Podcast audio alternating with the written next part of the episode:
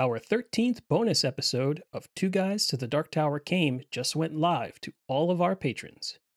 What follows is a short excerpt of our synced commentary of the Netflix original movie adaptation of Stephen King's nineteen twenty-two. You know, when we read Salem's Lot, we were we were sorry that there weren't enough rats. Yeah. I wonder if we're going to get our fill of rats in this movie. You know, we've seen them eat multiple meals at this point, and I don't think I've seen any of them eating corn.